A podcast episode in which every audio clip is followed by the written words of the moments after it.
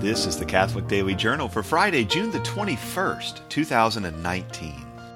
It's the feast day of Saint Aloysius Gonzaga, the great Jesuit and patron of young people and seminarians. He was a lay brother studying at the Collegio Romano in Rome. In fifteen ninety-one, a plague swept across Rome, and the Jesuits opened a hospital for the sick. Aloysius was sent to beg for alms and food for the sick and to provide for the hospital, and was one of the most devoted of the brothers to caring for those near death. He confessed to his spiritual director, Saint Robert Bellarmine, a doctor of the church, that he was repulsed by the sickness and the sores and whatnot, but like Francis of Assisi with the lepers and Mother Teresa in Calcutta, he powered through for the love of the Lord. Aloysius also had told his spiritual director that he had had a vision of the archangel Gabriel, who told him he would die within a year. Just before his twenty-third birthday, Aloysius Gonzaga was diagnosed with the plague and was confined to the same hospital he had served for the past few months.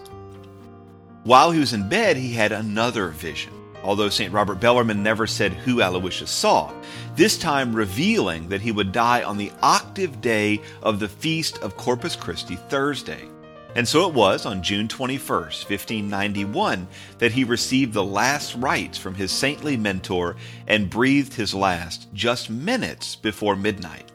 Only nine years later, the Carmelite mystic Saint Maria Magdalena de Pazzi claimed to have had a vision of Aloysius in which he appeared to her to be radiant in glory, mostly because of his inner purity, which powered and sanctified his outward works of charity.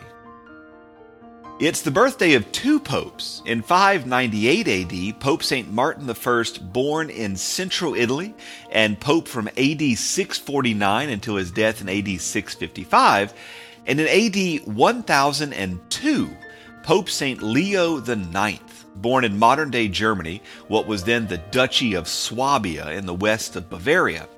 Leo the Ninth was a big deal.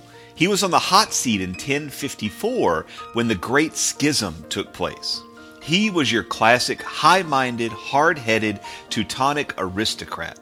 He was son to the Count and second cousin to the Holy Roman Emperor Conrad the Second.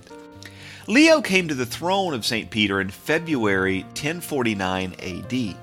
First things first, he called on the clergy to get their act together. He re-emphasized clerical celibacy and told bishops not to ordain men without first, you know, training them to be priests. This was still during that time when some bishops were hiring random villagers who happened to be able to read and ordaining them as priests. These men would be given the books and the keys to the local chapel and paid to read Mass on Sunday, and that's it. In the worst cases, these men were never even told they were supposed to be celibate or that they were expected to pray. They gave no sermons, they provided no spiritual leadership, they just read the words, did the actions, and distributed Holy Communion. Leo was having none of that nonsense. Leo was also up to his maniple in invading armies, German princelings, heretical traveling preachers. It was all at once for him.